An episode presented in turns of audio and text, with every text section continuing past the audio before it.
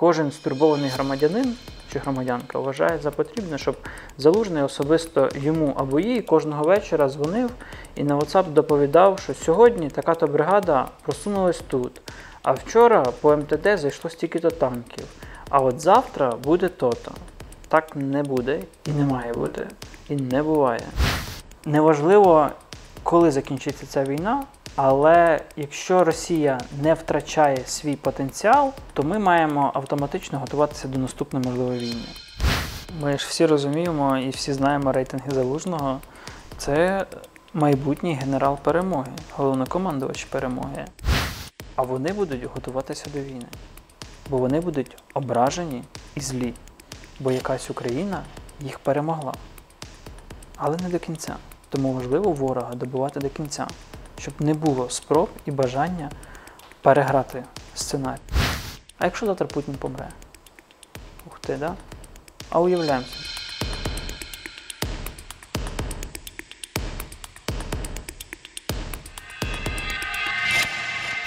Давайте почнемо з наступу, контрнаступу. Чи як Олександр Сирський днями в інтерв'ю BBC назвав це е, наступальними діями в рамках оборонної операції. Я читаю просто якусь шалену купу інформації на цю тему з українських джерел, з російських, з західних, і вони дають кардинально різну картину того, що відбувається на полі бою. Українські джерела, в першу чергу, там, умовно, провладні, говорять, що все йде по плану, е, хоч, можливо, і не так швидко, як хотілося б.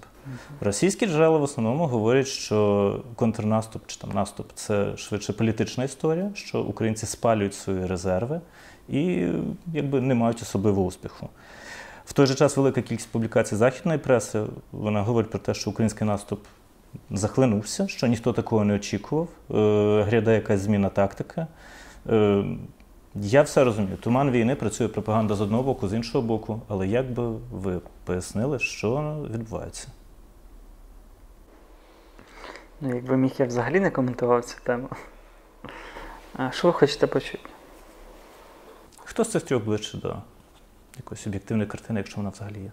Е, Це ж стакан наполовину порожній, наполовину повний. Кожен інтерпретує так, як йому подобається. Якщо ви хочете бачити позитив, то ви кажете, що Україна наступає, а не програє війну. Якщо ви хочете бачити негатив, то ви кажете, що ми не так швидко наступаємо і такими темпами будемо наступати там, вічно. Але при цьому Україна наступає, а не відступає. Ем, Темп це питання дискусійне, бо хто визначає темп?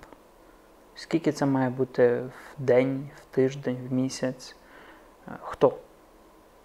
Ну, якщо військових влаштовує е, в таких умовах, в яких ми є темп, ну то значить це хороший темп. Якщо військових щось не влаштовує, то вони щось змінюють або кажуть, що щось іде не так, або не тут, е, і теж щось змінюють. А ви собі уявляєте, що військові б сказали, все йде не так? Е, Військові там, де треба, там це роблять. Питання в тому, що військові не мають це робити публічно, як і держава не все в умовах війни має робити публічно. І у нас чомусь е, кожен стурбований громадянин чи громадянка вважає за потрібне, щоб залужний особисто йому або їй кожного вечора дзвонив і на WhatsApp доповідав, що сьогодні така-то бригада просунулась тут. А вчора по МТД зайшло стільки-то танків. А от завтра буде то-то. Так не буде і не має бути, і не буває. А у нас всі чомусь хочуть, щоб так було. У мене таке дуже наївне питання, але чого зараз не вистачає силам оборони України для того, щоб хід наступу можна було б оцінювати більш однозначно в сторону його успішності? А що таке успішність операції? Швидкість? То давайте закидаємо людьми і буде швидкість. Ну, е, всьо- у всього є своя ціна. Ціна швидкості це людське життя. Чи готові ми пожертвувати не знаю, 50 тисячами наших чоловіків і жінок для того, щоб хтось в телевізорі подивився на швидкість зміни лінії на карті? Це питання. Звичайно, ні. Ну от тому є як є. І та є та швидкість, яку Збройні сили можуть собі дозволити тими силами засобами, які в них є. При цьому е, було б у нас зараз не знаю, 100 Абрамсів, нічого б не змінилося.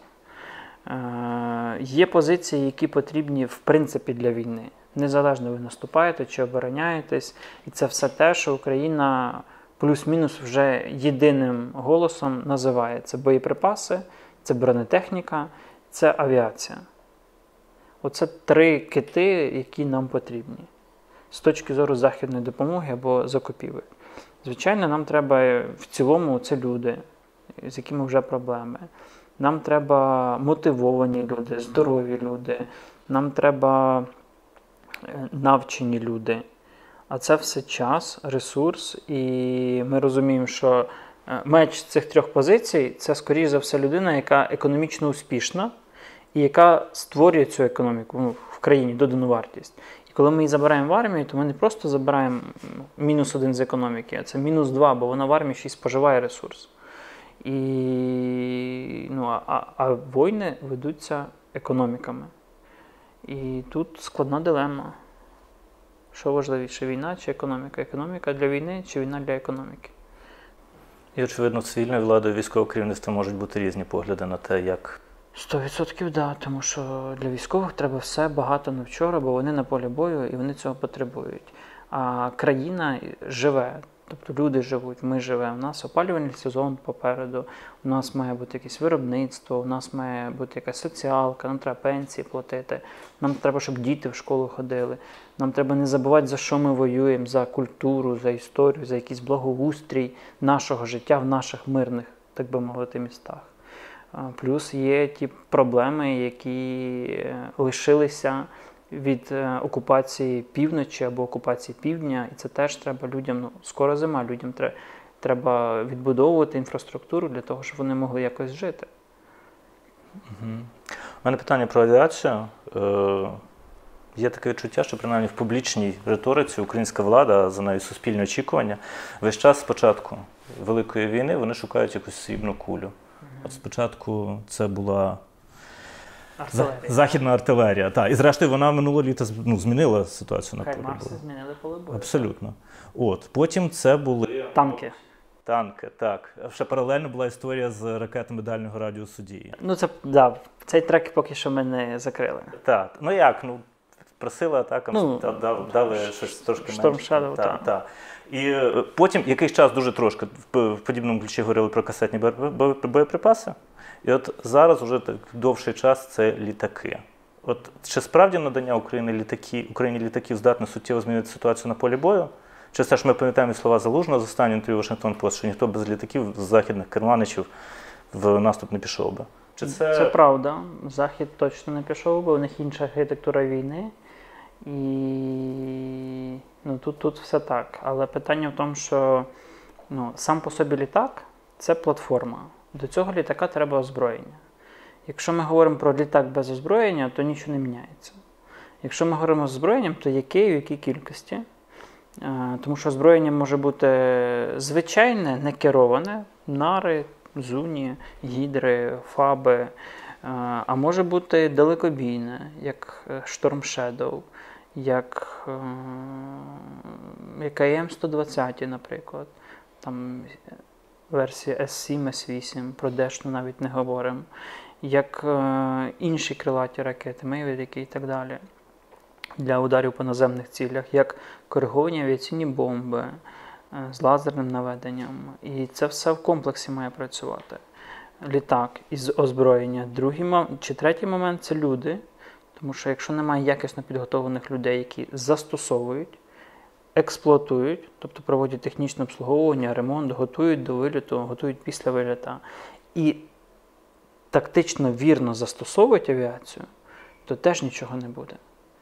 І це все мало дати виріб, навіть виріб зі зброєю, і дати якийсь КМБ для льотчика. Треба, щоб це все армія набула спроможностей оперувати цим видом техніки чи озброєння. Це процес. Це рік, два, три. І від того, наскільки швидко ми отримуємо літаки, залежить, чи завтра ми зможемо ними оперувати на полі бою, чи не зможемо. Тому що від того, що перший F-16 сяде десь в Франківську, е, не означає, що післязавтра вже все, ми перемогли в війні. Е, F-16 втрачається від російської ракети так само відносно просто, як Міг-29 чи Су-27. Але якщо правильно тактично застосовувати хороші літаки з навченими пілотами і сучасним озброєнням, то це може, може бути геймченджером в цій війні. Може бути, а може і не бути. Бо є завжди багато нюансів. Наступною такою срібною кулею, я от просто згадую статтю Залужного Забродського минулого року Укрінформу. Там одним з її лейтмотивів було, що е, Україні потрібна спроможність наносити удари в такому глибокому тилу Російської Це правда. Це може стати наступним, е, так би мовити. Що таке глибокий тил?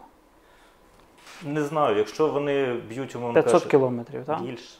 Більше тисяча. Ну, наприклад. Ну, ми вже це робимо. Окей. Ну, але з меншою якби, потужністю, з меншою бойовою частиною. Правда, з меншою бойовою частиною, це правда. Друга правда в тому, що в кількість.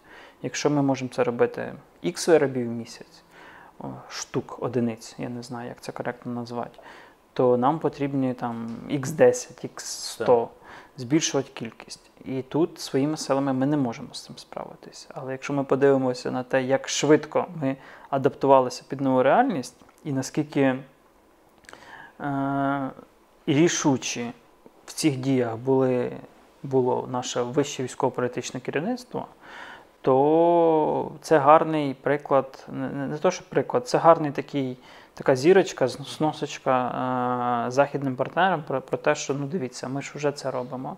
Та реакція ми бачимо, яка ніяка, ну класична.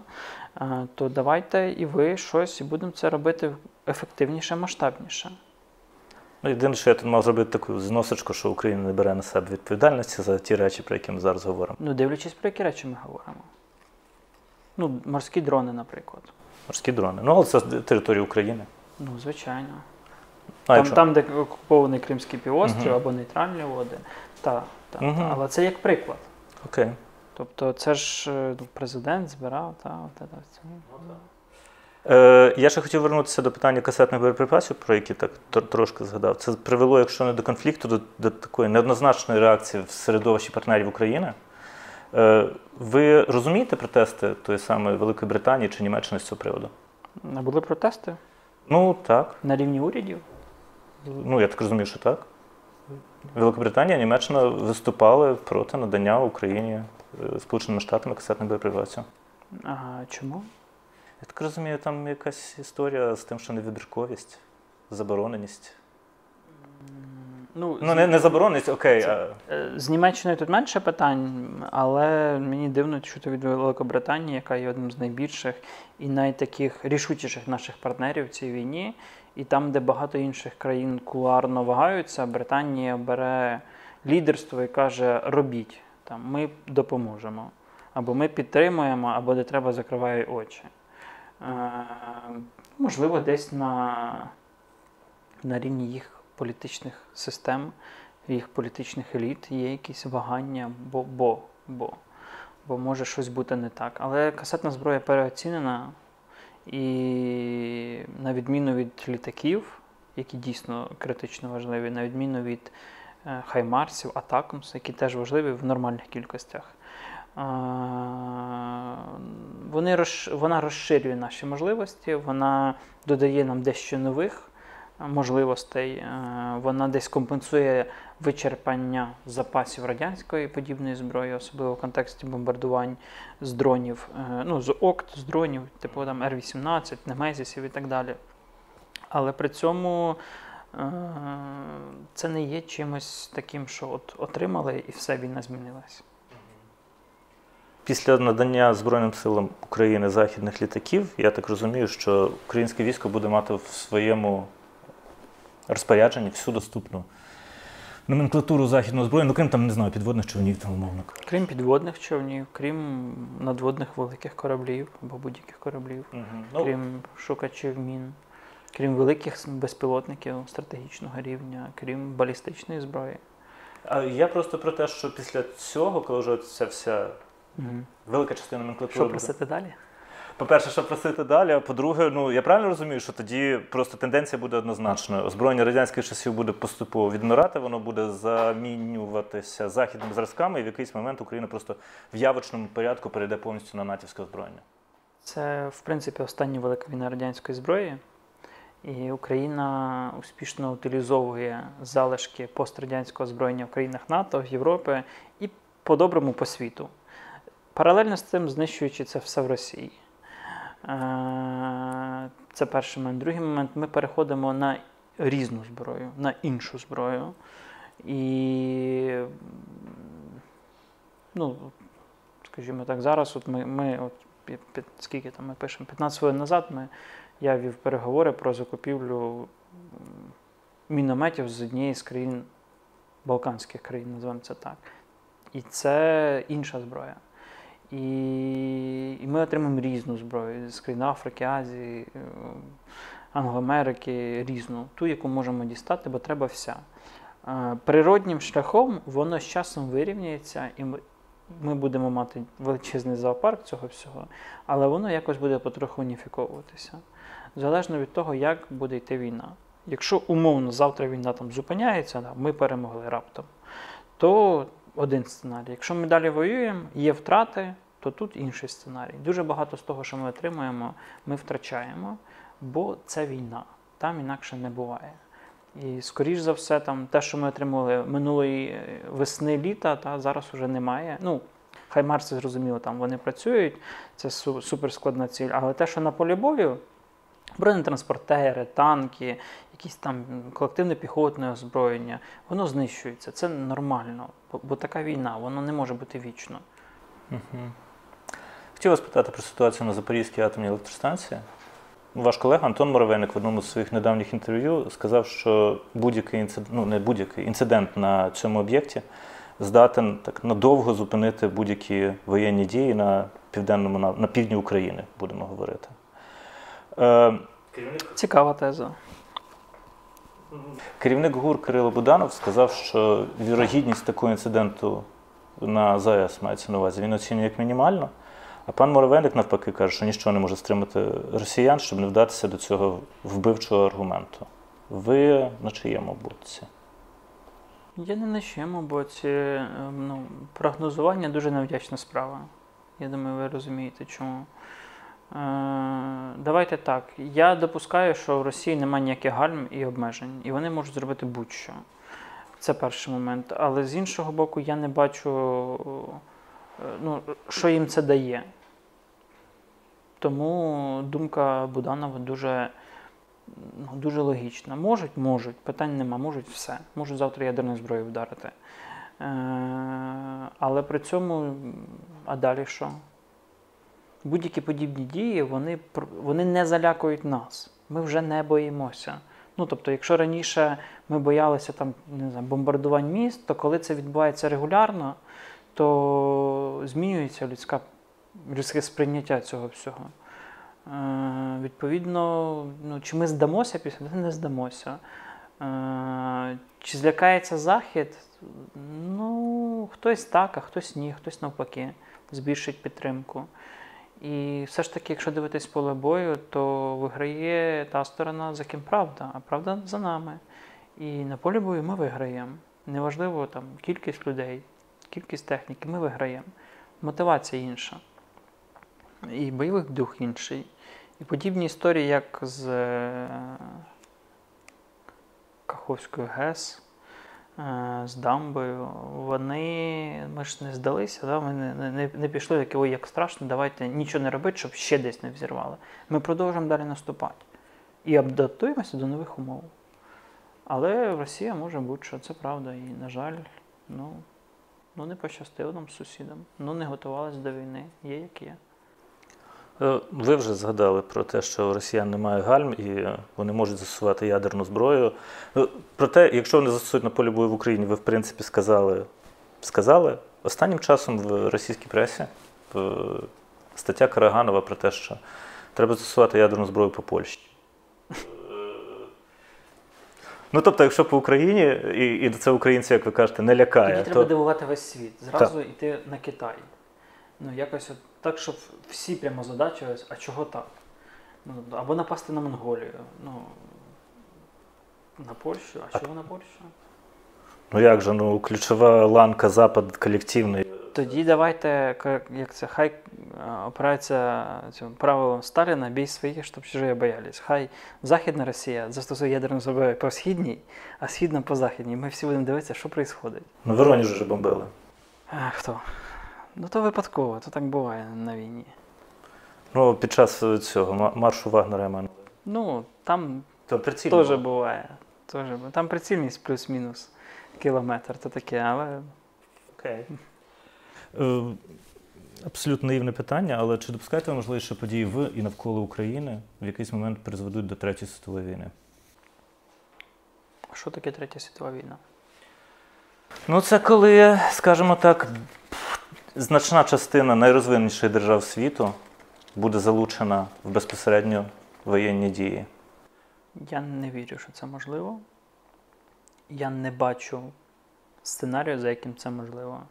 Росія е- не змогла, маючи величезний потенціал, роки підготовки, планування і так далі, не змогла перемогти слабку Україну, е- повністю проваливши весь минулий рік свої, в своїх планах. Повністю. Вони не досягли жодної стратегічної цілі, яку, яку мали б досягнути, жодної. Вони повністю провалились. А тепер уявіть, що вони вступають в бій з країнами НАТО. Ну, без застосування ядерної зброї е, ви не можете перемогти. Перше. Друге, застосування ядерної зброї е, знищує вас самих, але навряд чи знищує противника, тобто країни НАТО. Е, Ну, це для мене це якась утопія. І тут ну, за що ви? Ви знищуєте чому? За що ви боретесь? За, за Бахмут? Хто в Росії знає, де той Бахмут? Ну, зараз вже мабуть більше. Ну, типу, А я зараз це, я зараз перефразую Путіна. Я конкретно цю цитату не, не шукав, але е, в одній з його цитат звучить, що зараз війна йде за те, щоб не було Росії. Так а зачем нам мир, в котором не буде Росії? було таке. Ну, ти е, Так буде Росія, якась маленька Росія, да? розміром як там. Декілька областей України, я не знаю. Е, Давайте так, Росія це не тільки Путін. І я впевнений, що там є люди абсолютно не дурні, які не хочуть, щоб світ зникав. Якщо десь одна хвора людина, стара хвора людина щось собі придумала, то я думаю, там є більш адекватні люди, які не допустять цього. Е, Ну, бо одна справа спробувати на швидкоруч захопити Україну, а потім там може договарюватися з Заходом, з Європою і так далі. Десь так, як всі планували. Що на Заході, що на Сході. Три дня, тиждень, ну а там куди дійдуть, там стануть, буде якась ЗУНР і, якась аля окупована Україна і так далі. Там це вже інше, інший процес переговорів. Але це все поламалося об звичайних українців, які взяли руки, в руки зброю 24 лютого і дали відсіч. І після цього все, от, вся ця така карточний будинок він посипався. І що, ну, як, яку ціль Росія зараз може глобально виграти? Фінляндія в НАТО, Балтійське море, внутрішнє море країн НАТО, армія обнулена, е, економіка блокована, е, ну, країна без майбутнього, країна е, без перспектив, країна, де величезні проблеми в майбутньому. Навіть коли війна закінчиться, всі ці люди, які воювали, вони повернуться туди. І там їх чекає величезний соціальний вибух. Ну, питання розвалу, воно, ну, воно ж як це. Ми там раніше жартували, зараз вже трошечки так збоку дивимося на це. Пройде півроку, ми будемо серйозно думати, які з областей куди підуть. Е, Захід так само, вони ж бояться цього, та? їм не треба розвал Росії. Але це зараз. Подивимося, що буде через півроку. Якщо тримати війну на цьому рівні інтенсивності, на меншому рівні інтенсивності, і просто жити цією війною. Росія велика. Е, Це поганий сценарій для А нас. Тому наступаємо. Щоб так не було. Тому наступаємо. Хай по 100 метрів, але наступаємо. Якщо піднятися на один рівень вище над цим наступом, який зараз, то з одного боку є члени українського уряду, я маю на увазі Резніков з Кулєбою, які говорять, що українських наступів буде ще стільки, скільки потрібно. Це правда. Ну, з іншого боку, є президент Чехії Петр Павел, до якого в силу особливостей біографії теж треба прислуховуватись, Мгм. е, який говорить, що те, чого Україна доб'ється на полі бою до кінця цього року, стане фундаментом для якихось подальших переговорів. Це правда. Це не взаємовиключні? Ні. Чому? Скажіть чому? Ну, бо ні. Бо. Бо питання переговорів складне і воно незручне. Суспільство наше не готове до нього. Зі зрозумілих причин абсолютно, але всі війни закінчуються переговорами. Всі. Е, Ця не буде виключенням. Питання умов, на, які, на яких кожна зі сторін виходить на ці переговори. І наша задача зробити так, щоб ми виходили з сильної позиції. Е, Для того треба активно, активно просуватися на полі бою. Просування на полі бою це не тільки повернуті метри території, це і кількість знищеної техніки, це кількість розбитих військових частин, підрозділів з'єднань, це деморалізація противника, це е, ліквідація командного складу, це зменшення наступального потенціалу противника. Не обов'язково просуватися вперед, щоб знищувати ворога. І це те, що ми зараз робимо. В якийсь момент лінія може й посипатись російська. Та? Ну, якщо ви постійно вибиваєте тили, вибиваєте тили, іде деморалізація, і в якийсь момент ви тиснете, тиснете, тиснете, і як було на Харківщині, та, там, з п'ятого разу і пішло. Як пішло, так далі ви йдете, скільки там палива вистачає резервів. Е, так само може бути і тут. А може бути і навпаки, Росія десь на певних ділянках контратакує зараз. І десь виходить, а десь технології дають нам перевагу на полі бою. І десь танкова рота силою 20 FPV-дронів перетворюється в знищену танкову роту. Е, Ви на це питання частково відповіли, але є така думка, що насправді ЗСУ своїми героїчними діями можуть завдати супротивнику максимальних втрат, можуть навіть вийти на кордони 91-го року, але це зовсім не буде означати закінчення війни. Це правда. І її потрібно буде закінчувати політичними рішеннями. І от питання в тому, наскільки Україна буде суб'єктною в цих політичних рішеннях. Чи це має бути велик, велик... Ну, дивіться, я просто ну, е, дуже просто. Це буде великий пакт між Заходом і Росією, де Україна буде просто. От вони довели. Захід її бере під своє крило і говорить отак. Чи Україна сідає з ними там як третій рівний і говорить, от розкажемо, як буде. Це залежить від дуже багатьох чинників, позицій, і це зараз дуже хитка історія. Це ми зараз мріємо з вами, да? Так, звичайно. потік уяви і свідомості. Тому Україна своїми діями за останні два, ну, півтора роки е, дуже чітко проявляє свою суб'єктність. Е, Були, знаєте, оці червоні лінії російські, які ми 28 разів просто ламали. Були подібні історії західні. Ми їх так само закривали на них очі. Це є суб'єктність тому що колись її не було.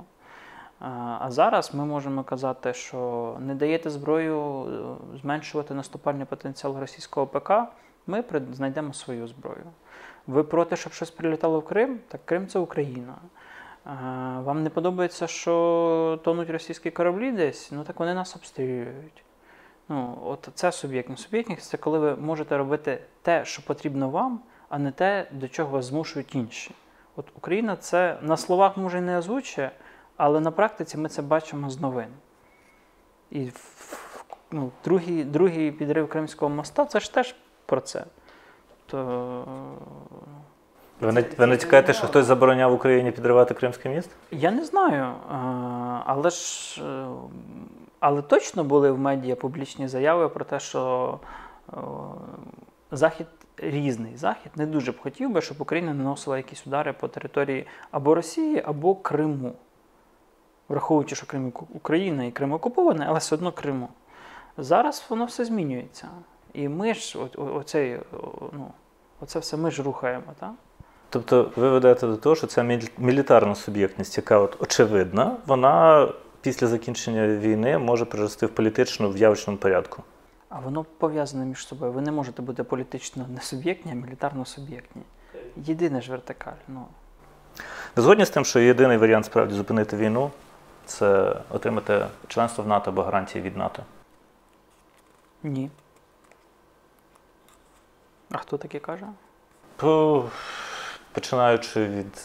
Слухайте, ну я зараз перефразовую навіть Зеленського. Уявляємо, що завтра нас беруть в НАТО. От просто завтра. Всі країни збираються, там голосують, Україна в НАТО. Післязавтра е, Росія тікає чи продовжує от поле бою бути таким, яким є?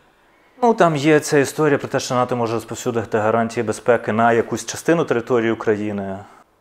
Це означає введення сюди військ НАТО? Чи ні? Це питання переговорів, наскільки Ну, я от розумію. розумієте, от, от в цьому в деталях важливість. Якщо НАТО готове підкріпити своє рішення контингентами по всьому кордону, та, системами протиповітряної протиракетної оборони, які перехоплюють російські ракети, знищенням російського флоту, який атакує наш флот, то це те, про що ви говорили в контексті Третьої світової. Я не вірю, що завтра е, мирна Іспанія піде на це. Одна справа давати 4 танки в місяць. Україні і підтримувати. І ми вдячні за це, бо 10 країн по 4 та й 40. 40 вже тро- тро- трохи є. А зовсім інша справа відправляти своїх солдат з комфортних баз, умов, домівок десь під Бахмут, про які ніхто так само не знає, як і в Росії, за щось там воювати. Ну, дивіться, буквально днями я говорю з Віталієм Портніковим. Ну, звичайно, він не воєнний експерт, е, але він каже про те, що обговорюється варіант там дати гарантії безпеки НАТО на ту територію України, яка не фігурує в російському конституційному полі, тобто крім п'яти анексованих регіонів. Е, Що буде там на Запоріжжі, в Херсонській області? Е, Україна має право боротися за ці території, але гарантії безпеки там на той самий, там не знаю, Суми, Чернігів, Харків, Київ будуть якби розповсюджуватися. Ну а що буде, коли е, ну, солдати НАТО будуть тут? Чи не будуть? Чи це просто гарантії? У нас вже є один меморандум про гарантії. Ну, Окей. Ну, ви, ви ж розумієте, це як Україна супермастер е, по підписанню меморандумів. Ми до вторгнення підписували кожного року купу меморандумів на танки, літаки, ракети і на все можливе виробництво. По факту нічого. Е, Меморандум має бути підкріплений дією і результатом. Якщо за меморандумом або гарантіями є солдат НАТО, який готовий стріляти в росіян, якщо йому є загроза, то це одна історія. Якщо це просто абстрактна, абстрактні гарантії, ну а що буде, коли хтось загине? Да? Або що буде, коли прилетить ракета по території, яка була під гарантіями? Що буде? Нічого. Буде нота протесту, буде виклик посла. Ну, що буде далі? Ну от продовжуючи Портнікова, він говорить, що як тільки НАТО дасть гарантії там, от так як Швеція і Фінляндія до їхнього фактичного вступу в НАТО, покаже, що Захід, там, умовно, Штати готові вписатися, там Велика Британія готові вписатися, якщо якісь дивні інциденти. Ви ж розумієте, що перевірити цю готовність може тільки ну, як це, е- е- реальною, реальною дією. Ну тобто так, шальний шахет на наступний день там десь в Сумській Ну, да, області. Да. Тобто, коли збили, е, збили американський безпілотник над Чорним морем, от це ж про це. Є реакція чи нема реакції? А не було.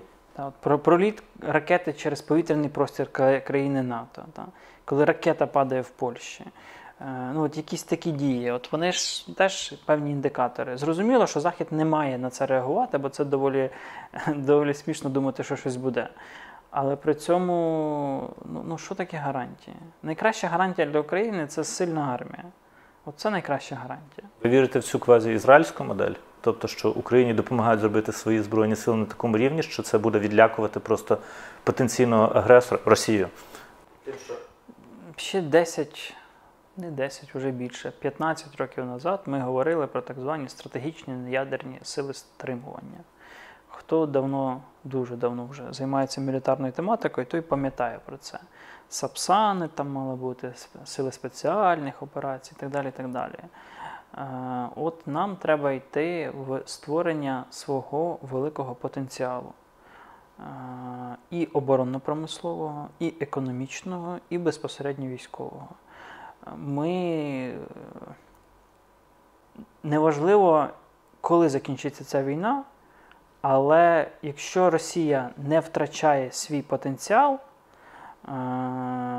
то ми маємо автоматично готуватися до наступної можливої війни. Тому що такий сусід він буде загрозою. Там, через 10 років, 50 років, 100 років, ну, неважливо скільки, але він буде загрозою. Відповідно, ми маємо змінити країну, суспільство таким чином, щоб ми були готові навіть психологічно до цієї війни. Це не остання наша війна.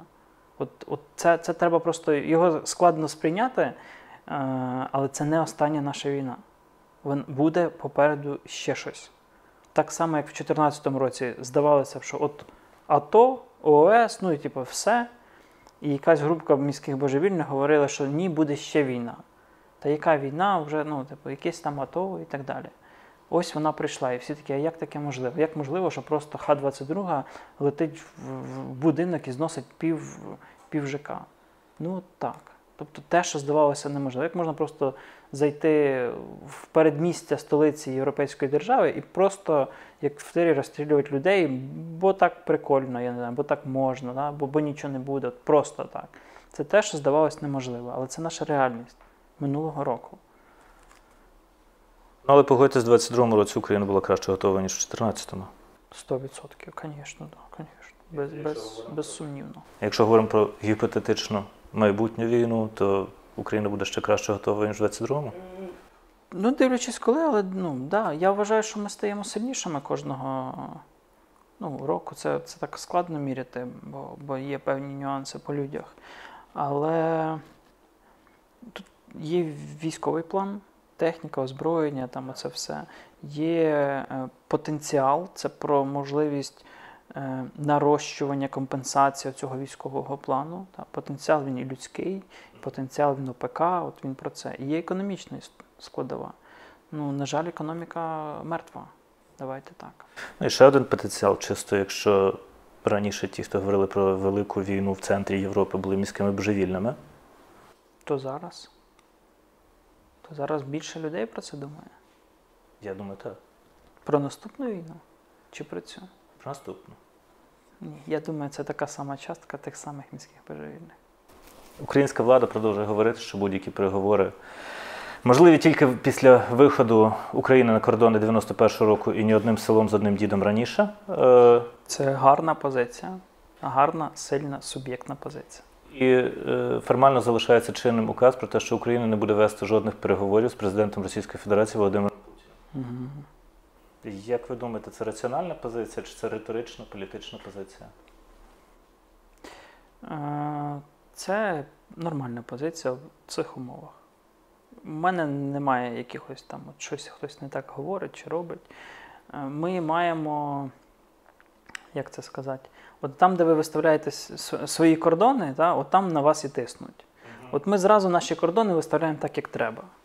І от вибудовуємо, виходячи з цього. І це правильно, так і треба робити. Хочеш палець проси руку полікать? Умовно кажучи, да. да. З росіянами так. І подекуди з західними партнерами працює десь так само. Е, це все насправді буде невідомо коли, але зараз ми в 2023 році, в липні, і у нас поки що немає мови про закінчення війни. І я хотів спитати е, про те, що прямо зараз складається враження, що російські удари найбільше сконцентровані на портах на Одесі і Миколаєві. Це цього тижня. Ну, прямо зараз, так. Е, як ви думаєте, в них більше воєнного сенсу, економічного чи чисто пропагандистського? Я не знаю.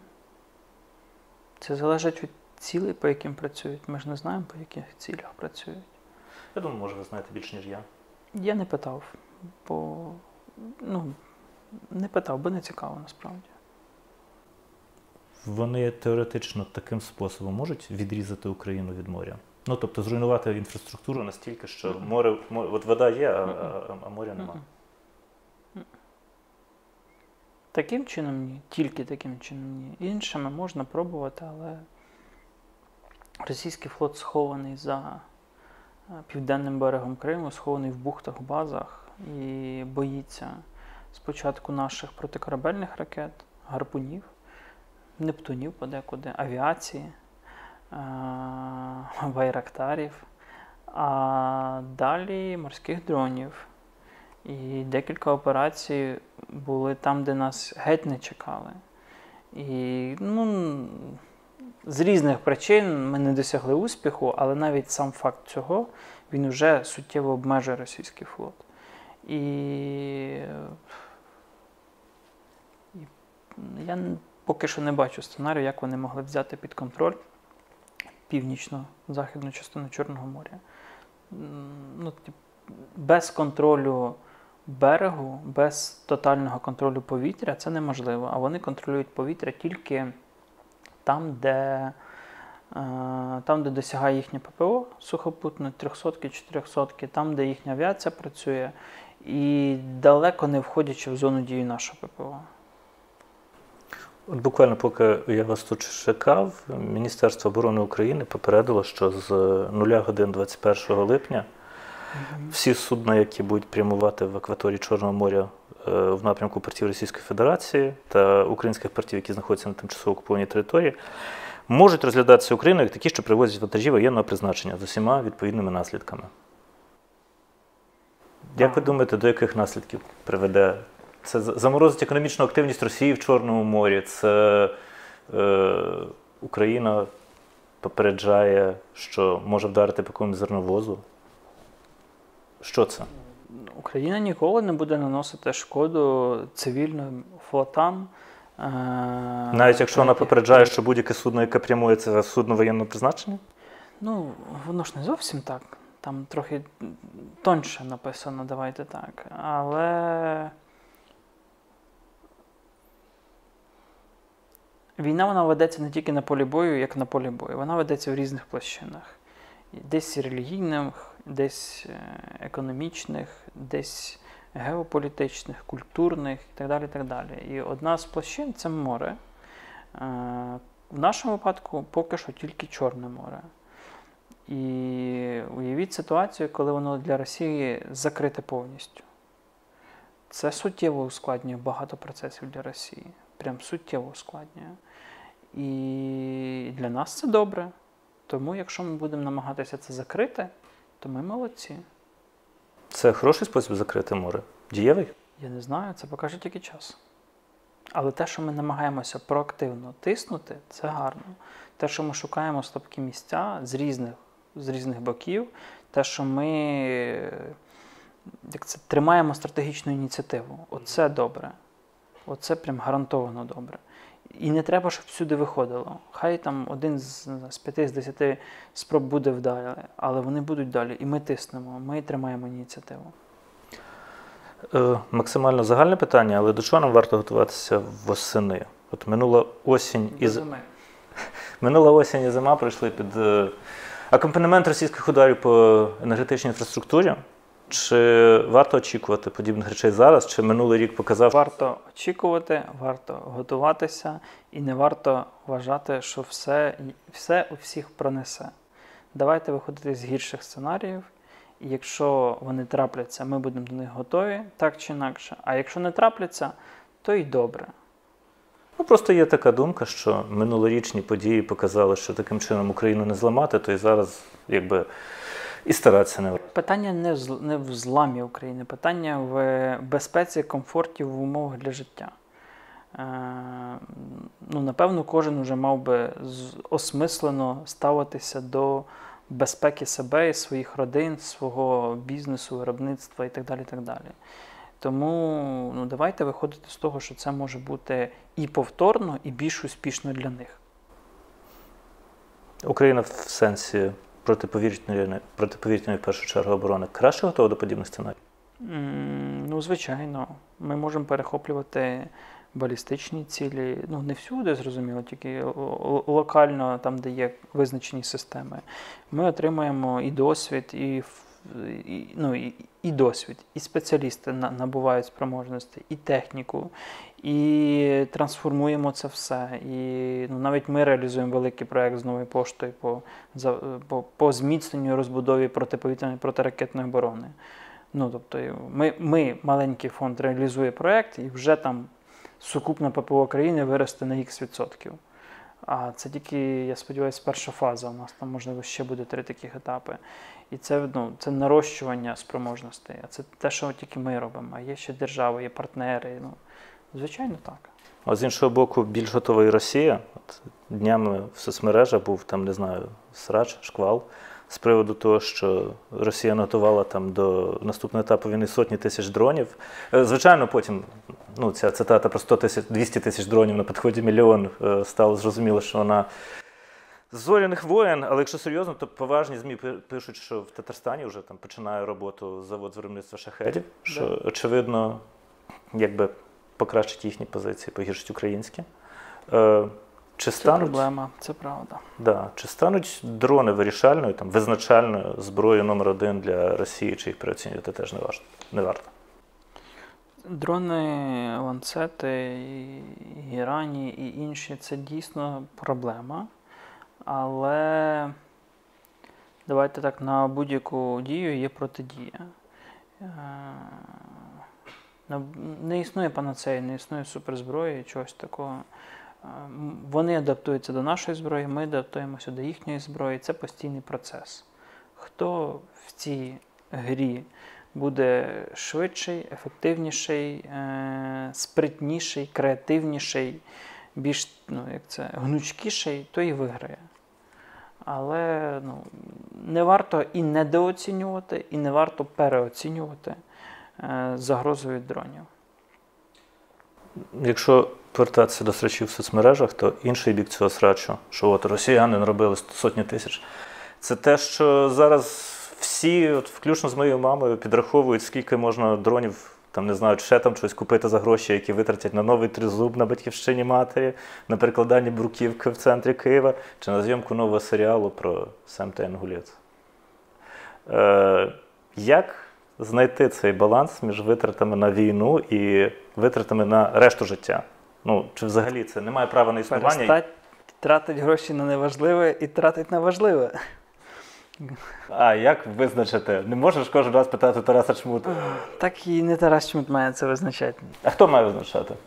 Держава має визначати. Ну, держава визначила та Інгулець. Ну, значить, такі пріоритети держави. І що, ну, тобто це нормально, просто Ні, абсолютно ненормально з цим жити і неправильно це все. Але ж є якесь. Завжди за дією є якесь прізвище, правда? Ну, має бути якась дія, реакція на це прізвище, на її дії, пояснення. Можливо, ми щось не знаємо. Але Садовий писав гарний трет, випадково побачив в Твіттері, бо майже нічого не читаю. Про те, що ну, треба, по-перше, розбиратися в глибині питання, бо не завжди те, що очевидне, очевидне. А друге, ну, міста не мають бути блоковані. Але при цьому я погоджуюсь, що перекладання бруківки на Богдана Хмельницького в Києві ну, така собі історія. Ну, прям не, геть не пріоритет. Е, Підготовка до зими з точки зору зміцнення інфраструктури критичної це важливо. Е, От треба шукати балансу, треба шукати якоїсь самосвідомості, тому що ну, тризуб, ну, треба було раніше робити, да? років 30 назад. Можливо, тоді проблем цих всіх не було. А зараз уже, ну то хай, хай ще півроку почекають або рік. Ну, насправді в нас є проблема з тим, що ми навіть на державному рівні з одного боку збираємо по 3 копійки на щось, а з іншого боку, отак і кудись. І оце проблема, дисбаланси в цьому. Бо проблеми і потреби армії в умовах повномасштабної війни неможливо задовільнити. Це безліміт. Але насичувати треба намагатися. Якби ми говорили зараз, зараз про мирний час, то я от можу закластися. Е, Нам би сказали, що ну добре, от вони з такими витратами хай йдуть на вибори і несуть там політичну відповідальність. Оті от люди, які прикладають там бруківку десь, там не знаю, в Житомирі там сьогодні залили кров'ю е, вхід до міськради через те, що 40 мільйонів гривень планували потратити на тротуари. Е, ну, Житомир це не найкраще місце з огляду, ну, з погляду тротуарів, але ну, тим не менше. Зараз, коли виборів немає, ця політична відповідальність ефемерна. Який, чи є якийсь спосіб. Це ви приводите до того, щоб спитати, чи треба вибори, чи не треба? Та ні, ні. Чи є якийсь спосіб е, привести людину до відповіді? Ну, от ви кажете, за кожною такою історією є конкретне прізвище. Да. І е, чи є зараз в умовах відсутності виборів, яких не можна провести з об'єктивних причин, притягнути людину до відповідальності, окрім там, я не знаю, нажалуватися начальнику? А хто начальник в колективного органу в міській раді? Завжди може бути дзвінок з Києва. Ну, ну і дивіться, є рамка закону. Та? Якщо вона не порушується, то ви не притягнете людину до юридичної відповідальності. Це перший момент. Другий момент є рамка якоїсь репутації, моралі, чогось менш чітко регламентованого. І тут, очевидно, треба, треба щось з цим робити. Але як показує наша історія, то дуже багатьом посадовим особам абсолютно байдуже до цього всього. І, і що з цим робити, я не знаю. Але і не реагувати якось негарно. Бо, ну, бо так не має бути насправді. Бо те, що війна пішла з півночі, з-під Києва, і всі вже, всі багато хто з посадових осіб забув про війну. Ну, бо якось не дуже гарно хотіти, щоб вона сюди повернулася. Бо в березні минулого року дуже всі консолідовано працювали на перемогу. І не перекладали бруківку. І не перекладали бруківку. Але при цьому через декілька місяців всі забули про це. І от зараз я бачу, що є така тенденція. Вона дуже не подобається. Вона шкодить нашій роботі, наприклад. Вона, е, вона про те, що люди думають, що ми вже виграли. А ми ще не виграли. По-перше. По-друге, люди думають, що війна стосується когось, а не їх особисто. І так не має бути. І люди це посадові особи зараз. Ну, в мене, як це, за замовченням все стосується органів влади різних видів, типів, родів. І ну так не має бути.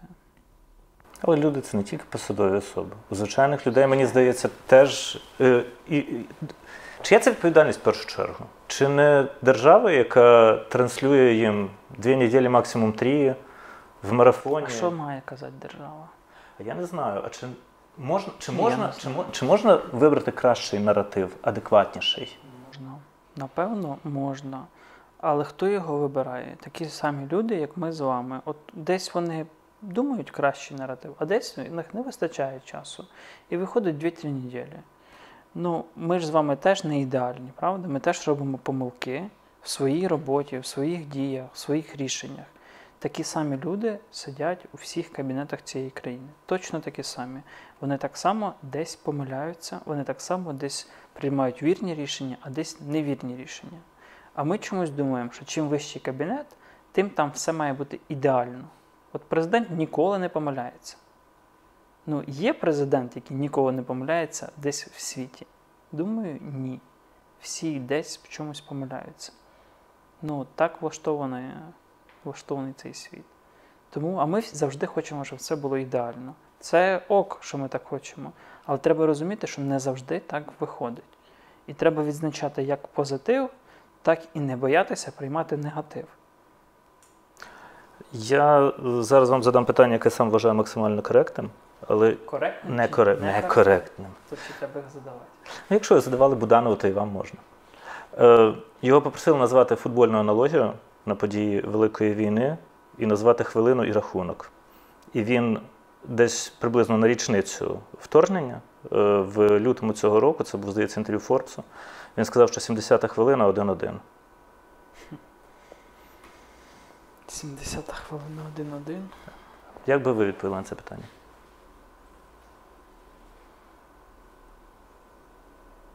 Зрештою, не обов'язково, не обов'язково говорити про футбол, якщо є аналогія з легкою атлетикою. Наприклад, той же Портніков говорив, що це якийсь марафон, в якому ти просто не бачиш фініш.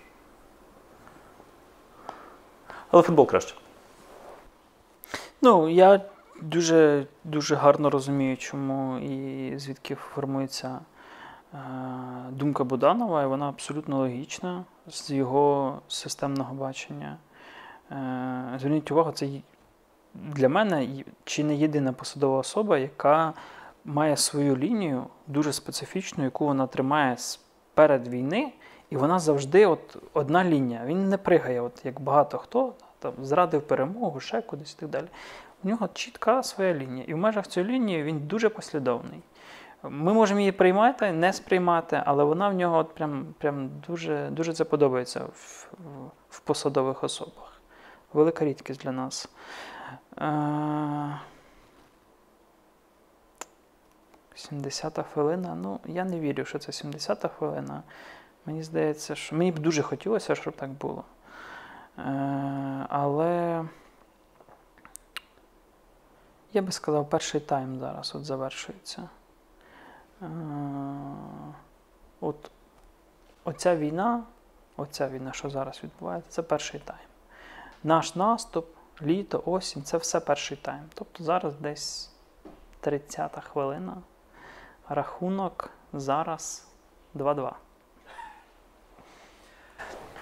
Е, Я звернувся до того самого інтерв'ю вашого Антона Муравейника. Е, Якщо слухати його, він не говорив про футбол. Це на українській правді? Ні, мабуть, все-таки на Доу? от, е, у Т2 У. Т2? Доу? Так. Мгм. Він не говорив, звичайно, про футбол. Але якщо слухати його, то в цьому футбольному матчі е, кожен українець має бути готовий до виходу на заміну. Це правда. І у нього, коли спитали, що він порадив, він сказав пересічному українцю. Він порадив навчитися поратися з автоматом. Це правда. Ви згодні з цією порадою? абсолютно згоден. Ну, у нас профдеформація в фонді, напевно, всіх. Але це правда. І, і те, що для нас зараз може виглядати диким, от що всі мають вміти користуватися автоматом. Насправді це ж ну, метафора, там ширше поняття. Е, Це має стати нашою, нашою реальністю. Діти в школах мають вчити мінну безпеку, домедичну допомогу, е, базову вогневу тактику, зв'язок, коптери і купу всього того, чого зараз там немає. Е, Захист вітчизни в мене в школі був такий предмет. Він не має бути формальний з точки зору просто е, фізрук проводить, бо вчителя немає. І, ну, типу, там, сторінка 20, читайте книжку до кінця уроку. Е, ОБЖ теж саме, е, воно не має таким бути. Ми все суспільство з самого початку, з дитинства, з дитячого садку має бути готовим до, до того, як допомагати, як діяти під час обстрілу, як діяти в тих чи інших ситуаціях. І так само я прихильник е, обов'язкової е, строкової служби для чоловіків і для жінок. Е, обов'язкової. Е, Зрозуміло, не в такому пострадянському форматі, як воно було раніше, але це, це має бути частиною нашої, ну, нашого такого життєвого циклу людини. Щось як Ізраїль? Е, ну, це як приклад. Е, ну, ну, це як приклад. Тобто є, не можна взяти чиєсь і Це звичайно. привести до себе і сказати, воно у нас буде працювати. Ми маємо створювати своє. Ми маємо переймати найкращі практики в різних країнах. І ми маємо. Але в нас все своє, в нас своя країна, економіка, території, рельєф, зброя, ну все інше. Тому ми маємо адаптуватися під свою реальність. Ворог інший. Але ну, норми ДБН мають бути під, під, під війну, да? бомбосховище. Це все воно має бути про це. Живлення, резерви, диверсифікація. Майбутнє буде в майбутньому. Е, Я знаю, у вас це питали, мабуть, кілька разів вже, але що може зробити пересічний українець чоловічої статі, який не служив, але в той же час свідомий того, що минулого року в Україні оголосили тотальну мобілізацію? Ну, дивіться, е, кожен, хто служив, колись ще не служив. Ну так. Та? Я в 15-му році, закінчивши вуз, не служив, але пішов в армію, як і добра третина нашого фонду е, в різні роки. І так чи інакше, ви маєте бути готовим до того, що в цій війні всі будуть служити. Так чи інакше, рано чи пізно. А далі вже питання, ну, не може бути отмазка, я нічого не вмію, я нічого не знаю. Якщо ви вмієте користуватися телефоном, у вас дві руки і дві ноги, що насправді не обов'язково з точки зору ніг, ви вже можете виконувати якусь роботу в армії. Повірте, знайдеться місце для всіх: від журналістів до будівельників, від ремонтників до геймерів, від ну, аби було бажання і мотивація. В армії раніше людина, яка нормально користується Excel, це вже велика цінність була на рівні батальйону. Тому не треба всім вміти в перший день служби стріляти з усіх видів озброєння і бути кращим випускником випускником ВОСу 100. Е, достатньо мати бажання і мотивацію. Зараз, поки ви не там, у вас є унікальна можливість підготувати себе з точки зору курсів, вивчення матеріалів, літератури, виправлення або поправляння здоров'я, е, фізичної підготовки і так далі. Але ну, так чи інакше, давайте називати речі коректно. Ми маємо бути готові, що так чи інакше служити будуть всі. Ну, а коли ми виходимо на вулицю, то ми з одного боку тримаємо в руках е, звіти соціологів про те, що 90% українців довіряють ЗСУ, приблизно стільки само вірять в перемогу. Але на тих самих вулицях ну, виглядає так, що перемогу особисто хочуть наближати не дуже багато людей, а довіряють ЗСУ люди радше на відстані. Це проблема Е. держави, яка не побудувала систему військового обліку, там, я не знаю, пропаганди. Чи це проблема суспільства, яка сприймає війну як футбольний матч, там і в 70-та хвилина ще недовго я сижу. По-перше, це дуже ну, так негарно говорити. Якщо йде молода людина ввечері, не знаю, з дівчиною, з квітами і так далі, ви ж не знаєте, можливо, це людина, яка півтора року відвоювала, і це її перша відпустка. І вона просто, ну, от, да, ми ж цього не знаємо. Не, не, не дуже гарно так робити узагальнення. Дуже багато людей, які ми бачимо кожного дня на вулиці, вони так чи інакше залучені до сил оборони.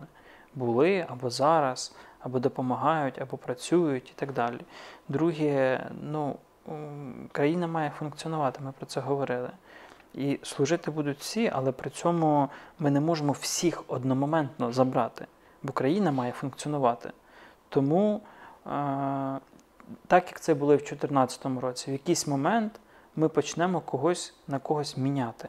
І от оце є той момент, коли ну, хтось там рік, півтора, два відвоював, і його поміняють на когось, хто цього ще не робив.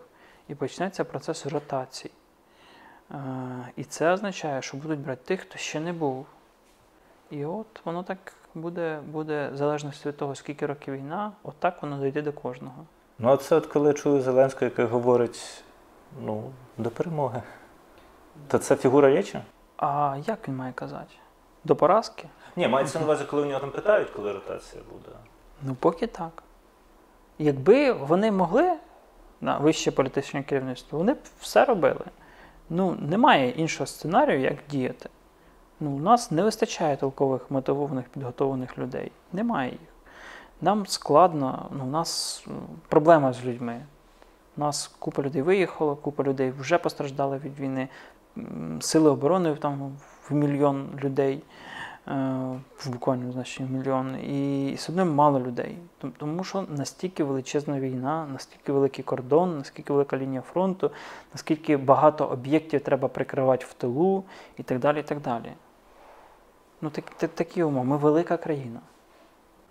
Ви допускаєте, що в Україні може настати такий момент, коли суспільство через втому від війни, через е, втрати від бойових дій почне вимагати від влади не перемоги, а миру? Закінчення будь-якою ціною. Може бути будь-що, але я поки не уявляю. Ми настільки, настільки багато вже втратили і заплатили, що в моїй бульбашці це неможливо. Але ну, я не репрезентативна вибірка. Можливо, десь, десь, десь інакше думають. В моїй бульбашці це неможливо. І дуже висока ціна. І якраз те, що дуже багато людей залучені в цю війну, е, не дозволяє і стримує насправді багатьох уже йти на ці поступки. Тому що суспільство не дозволить. Бо наше тоді це все, давайте так.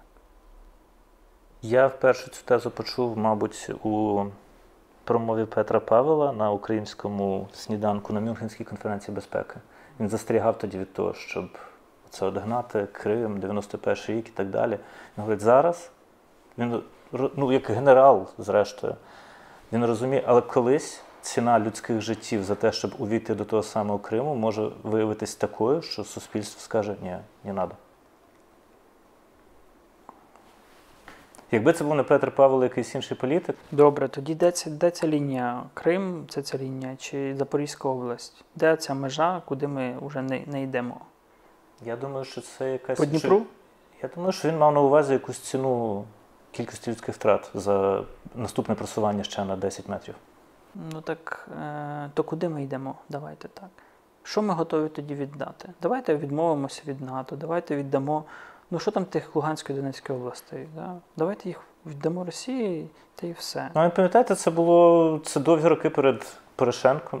Під час президентства Порошенка там були люди, які вимагали оголосити референдум, поставити стіну. Були люди, да, да. І це була досить популярна позиція в суспільстві. Да, ну, то це в мене питання, де ця межа? Київ він наш, чи ми його теж віддаємо? Чи по Дніпру так таки? Ну, коли ми починаємо торгуватися про те, там Крим, не Крим, от відразу постає питання: а де ця межа? Ну чому тоді вона, от чому тут? То ми, ми наскільки багато ми всього віддаємо? То що ми тоді робили раніше? То наше тоді це все, на що ми тоді воюємо? Нащо ці всі тисячі, десятки, сотні тисяч людських життів, зруйнованих родин, розбитого майбутнього і так далі. Нащо це все було? Ну, Ми вперше в нашій історії, в, вперше в історії України, за сотні років ми не програли там, де мали, де всі думали, і всі математичні врахунки показували, що так відбудеться. Ми вперше маємо шанс перемогти ворога на десятиліття, а то й сотні років. Настільки сильно, що от загроза від Росії до України зникне на дуже довгий період часу. От в нас, на мою думку, вперше в історії така. І ми зараз що хочемо здатися, бо бо, бо важко, бо що? То наше це все. Ну, Давайте визначимо. Ну тоді от тут кордон і там, да, всі на захід кудись там. Зараз досить часто говорять там, не знаю, про німецький сценарій, корейський сценарій. Погані сценарії для нас. Погані сценарії для нас. Вони якось всі обмовлюються тим, що, ну, як ми кажемо, війни закінчаться політичними угодами. Да. І ми виходимо з того, що Україна реалістично без допомоги Заходу довго і успішно воювати не зможе. Це правда. Тому маємо так підляти, щоб і захід був довольний, і і наступати виходило, і і в себе щось робити. Такий план Б або Г, Д на випадок якихось проблем. А якщо не вийде про п'ять? А якщо завтра Путін помре? Ух ти, да? А уявляємо собі, а якщо якась революція в Росії? Наприклад. Я хотів вас питати, чи ця політична угода, якою може бути закінчена війна, чи вона може бути заключена по якомусь корейському чи німецькому сценарію. Тобто ми не визнаємо, що те то не Україна, але частина розвивається в унісон з Західним світом, інша прописана в Конституції як частина території України, але. Ну ви ж розумієте, що це пауза перед наступною війною. Ми вже це проходили в 14-му. З іншого боку, ну дивіться, в Кореї ще не зрозуміло, чим закінчиться. В Німеччині без всяких воєн. Дочекалися, мовно кажучи, коли помре Путін, і мирно об'єдналися. Зруйнували стіну, а тут. Я би не хотів перевіряти, вийде чи не вийде. Ми на на другий день після перемоги ми ж пересваримося всі всередині. І ми, не консолідуємося в підготовці до наступної війни. Я би не хотів перевіряти це. Я допускаю, що Росія може консолідуватися навколо поразки, бо для них зараз це поразка. І от тоді, вже в наступну велику війну, ми програємо.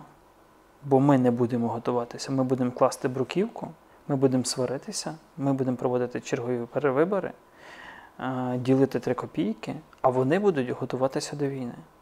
Бо вони будуть ображені і злі бо якась Україна їх перемогла. але не до кінця. Тому важливо ворога добивати до кінця, щоб не було спроб і бажання переграти сценарій. От 14 рік ми не зробили висновки. Ми робили дуже багато всього різного, але ми не готувалися до повномасштабної війни з Росією. От це проблема. Бо якби готувалися, цієї війни б не було. Після закінчення війни Україна чисто в мілітарному сенсі буде, не знаю, авторитетом, потужною державою чи змученою і виснаженою державою. Це залежить від того, коли, коли міряти. Зараз ми сильна держава, але якщо такий темп ще 5 років, ми змучена держава. Однозначно, у нас буде унікальний досвід, його буде багато. Ми, ми вже полігон для випробування західної техніки озброєння. А це добре чи погано? Це, це так і є, це даність, це не добре, не погано, це просто так є. І... Але ми не будемо слабкою країною. Е, По-перше, за рахунок техніки озброєння, яке в нас буде, яке зараз є. По-друге, за рахунок досвіду людей. Е, Ми будемо сильною країною. Інша справа, що під це все треба економічна подушка. От зараз нам дають гроші, ми живемо. Завтра гроші закінчуються, і вже F-16 не літають, да? е, танки не їздять, хаймарси не стріляють. І, а ця вся зброя в умовах миру вимагає величезного ресурсу. Ми зараз це не рахуємо. Але потім ми маємо почати йти в уніфікацію, в, осмислене, осмислені закупівлі, в розуміння того, що ТРО не може бути частиною сухопутних військ. ТРО це складова національного спротиву, це складова е, стратегічних неядерних сил стримування, фактично. І ТРО це те, де країна не може мати армію в півмільйона кожного дня в умовах миру, але має мати армію в мільйон, якщо потрібно, через тиждень від сигналу. Ви зараз відповідаєте на моє наступне питання. Я е, хотів якраз сказати, що зараз там численність сил оборони там мільйон з і трошки. Е, але очевидно, що в майбутньому Україна не теж стільки не буде потребувати, у неї просто не буде на це Людей не буде. людей, грошей та чого завгодно. Я хотів якраз вас спитати, як має виглядати армія, якою має бути її чисельність мирного часу, і за якою моделлю, власне, ТРО, Ізраїль, там не знаю, це все має. І чи хтось цим зараз в державі взагалі хтось Про це думають і багато хто, і це добре, е, але думають трохи такими радянськими, пострадянськими масштабами, не розуміючи економічного стану. Е, Військові подекуди занадто військові. І вони забувають, що війна це дуже важливо, але війна завжди це гроші. А гроші це економіка. Без грошей немає війни. Без палива танки не їздять, літаки не літають, ракети не влучають. І... Але при цьому наша війна показала, що маленька армія, навіть сама сучасна, не здатна перемогти дуже велику армію і менш сучасну. Тому, мені здається, 300 тисяч регулярних збройних сил це той мінімум, який у нас має бути. 300 тисяч. Однозначно, строкова служба обов'язково для чоловіків і жінок.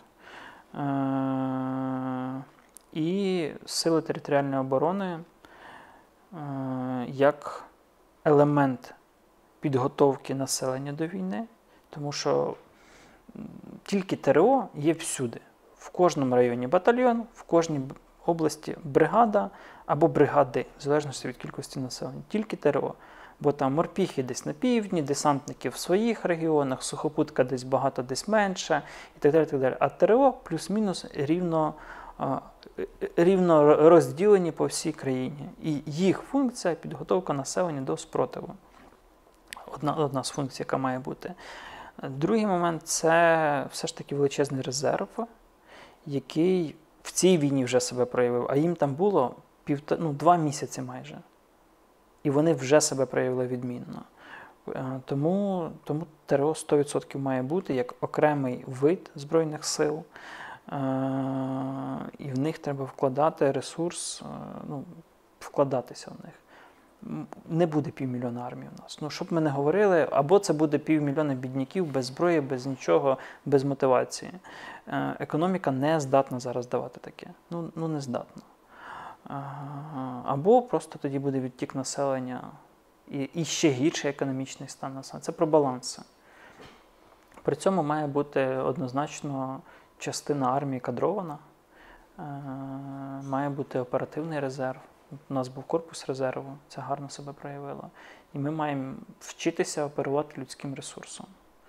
Е, десь це ОГР-1, це розгортання великих частин, десь це просто сили стримування, а десь це запасні батальйони, запасні роти, підрозділи для компенсації втрат. Архітектура побудови армії має виходити від великої війни.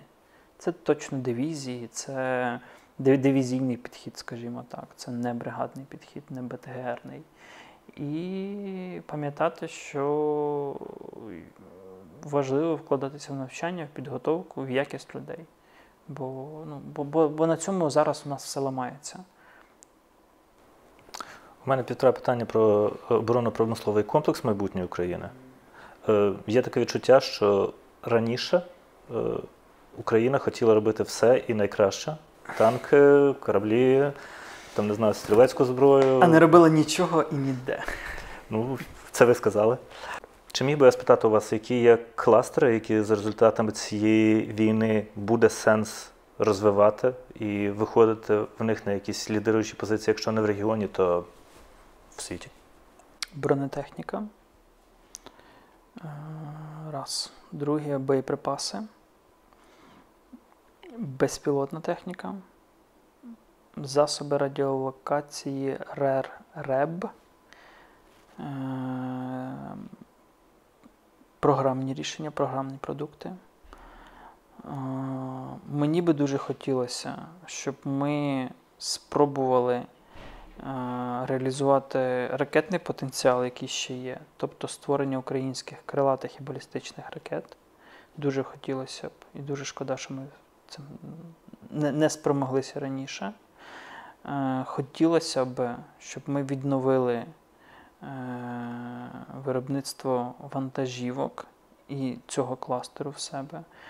Е, і з такою великою, знаєте, великим знаком питання, так чуть-чуточку дивлячись в бік виробництва танків і взагалі важкої бронетехніки.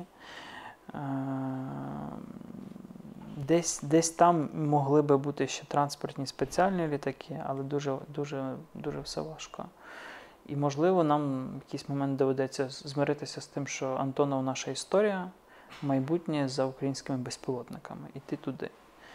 Ем, не зрозуміло, що робити з морем, тому що ми були одним з світових лідерів виробництва газотурбінних установок, Миколаївський зоря проєкт. Е, але чи є в майбутнє в цьому не зрозуміло. Тому що ринки, які раніше були, це Росія, це Індія, це Китай. Е, і це не тільки корабельні турбіни, але турбіни для газопроводів, для ну, промисловості, скажімо так. І і, і, і. І однозначно приватний виробник. Тут ми зараз бачимо, тут висить приватний виріб. Це це не про державу, це про бізнес. От Бізнес він гнучкий, ефективний, він адаптується до реальності. Але однозначно ми маємо намагатися е, замикати дуже багато всього на собі, але не намагатися робити все одночасно, бо як результат немає нічого. Є чудовий приклад Туреччини, які за 30 років з нічого створили цілі кластери в економіці. І зараз Акінджи, ТБ2 купують по всьому світу. Це світові лідери. Е, хто знав про турецькі безпілотники 10 років назад? Ну, толком ніхто. 10 років назад. Ізраїль був, була Америка. Хто ще був 10 років назад? Трохи європейські країни. Зараз Туреччина світовий лідер виробництва БПЛА. Туреччина. І це могли бути ми. Не самостійно, давайте спільно. Спільно з Туреччиною, спільно з Чехією, спільно з Польщею, спільно з іншими країнами, які готові до цього. Десь в чомусь вони сильні, в чомусь ми сильні. Але ну, зараз, е, як людина, яка купує українського ПК на сотні мільйонів гривень, мільярди, напевно, гривень, можу з впевненістю сказати, що він дуже слабкий. І дуже інформаційно переоцінений. Коли ви реально купуєте нашу зброю і бачите, де її роблять, хто її робить, які терміни, яка якість, а потім порівнюєте з аналогічними виробами інших країн, не набагато розвинутіших, розвинутіших, чим Україна, стає дуже сумно. Ви згадали про е, Туреччину, про Байрак... Байкар. Е, я коли читаю новини про те, що вони збираються відкрити е, виробництво на території України, я, ну, я не знаю, я, я не від цього, я не фахівець в цьому. Але як, якщо тут, ну я не знаю, ти туди робиш інвестицію, технологія, мільйони доларів, а тоді прилітають кілька шахедів, якщо не кілька шахедів, то кілька ракет. Як взагалі, от поясніть людині, яка не свідуща в цьому, Я питав про це в керівника Байкару Так. минулого літа, і ну, чи не ну, тобто, чи, чи не змінились плани, Так. чи буде це щось підземне, ну, знаєте, десь там в Карпатах, в тунелях. Але ні, і в них впевненість, що ППО буде сильніше, це процес, і буде приватне ППО якесь? Ні, ну не, не існує приватне ППО. Але ну давайте чесно, ми розбудовуємо ППО ПРО, воно стає потужніше, і там, де вони планують це робити, ну, плюс-мінус має бути всок. Але я так розумію, і їх проект буде адаптуватися під ці, цю реальність. Е, головне, щоб в них просто не зникло е, глобальне бажання з нами працювати. Може зникнути? Ну, ми ж не сприяємо цьому. Мені здається, що на рівні якихось чиновників, якихось, бо я не знаю, хто цей чиновник. Бо, бо президент завжди за, тобто там питань немає. Але коли воно спускається на 5 рівнів нижче, там з'являється тисяча проблем. На рівні чиновників ми мали б дуже зацікавлені в тому, щоб Україна це робила е- і випускала спільно, спільно цю продукцію. Ну, бо це там одні плюси. І для ринку, і для галузі, і для підвищення спеціалістів між підприємствами, і, і локалізація, і якась там умовна незалежність, і сервіс. Ну там одні плюси. Плюс, е, ну це ж рольова модель, потім, потім спільно робимо вертольоти, потім спільно будуємо флот, потім спільно робимо ще щось. Ну тобто Туреччина дуже потужний АПК. Я так розумію, що ця е, модель, що розраховуємо на сильніше ППО і якось адаптуємо до місцевих умов, що це сам стосується і райметалу. Е, Я менш оптимістичний. Ну, можливо, бо я з ними не взаємодію, так як з Байкаром. Але ну, хай щось зроблять, подивимося. Бо поки що це виглядає як спроба вибити, е, залізти в українську нішу під європейські гроші, щоб продавати потім і підсадити нас на свою голку. Те, що стосується технічного обслуговування, навчання, ремонту, ми маємо робити повністю самостійно і намагатися замикати це в себе. Те, що стосується е, виробництва запчастин, комплектуючих елементів, ну, щось ми точно можемо, і ми вже це десь робимо. Е, Я сьогодні був на підприємстві, яке ремонтує американські бронетранспортери в Україні, і, і вони прямо от, да, там двигуни нормально роблять, багато всього роблять, десь знаходять підрядники, витачують, не, не, не чекаючи з Америки, а роблять це тут. Ми це багато можемо. З електронікою тут завжди складніше. Е, Але і сюди треба і рухатися. І бачите, Росія з своїми кометами показує, що навіть такі країни, як Росія, можуть створювати е, гарну електроніку, бо в них гарні рішення. Якщо ми говоримо про майбутнє України, то вже зараз очевидно, що кардинально змінилось, принаймні зараз, ставлення суспільства до військових. І про це можна говорити з різних якби, точок зору, але я, я з політичної точки зору хочу зайти. Соціологи, не знаю, в кого не тикне пальцем, говорять, що е, однією з перспективних електоральних ніж на наступних виборах, коли б вони не відбулися, буде партія військових або кілька партій військових. Чи вірите ви в те, що така партія може бути створена? Е, чи ви б за таку Я проголосували? впевнений, що такі партії будуть створені. Ми це проходили в 2014 році, коли багато комбатів, пам'ятаєте, пішли в Ну, але там швидше не було партії військових. Вони Так. якось це, вони розсіялись, і, і, і, власне це одна з. е, Тому що їх було небагато. Зараз їх буде дуже багато, і вони зможуть об'єднуватись, бо будуть різні люди, які зможуть один з одним об'єднуватись. Е, і це не значить, що це добре. Та-та. насправді, бо це може бути і погано. Але чи проголосував би я за таку партію? Я не знаю, бо це залежить від багатьох деталей. Хто, з якою програмою, в яких умовах і так далі. І так далі.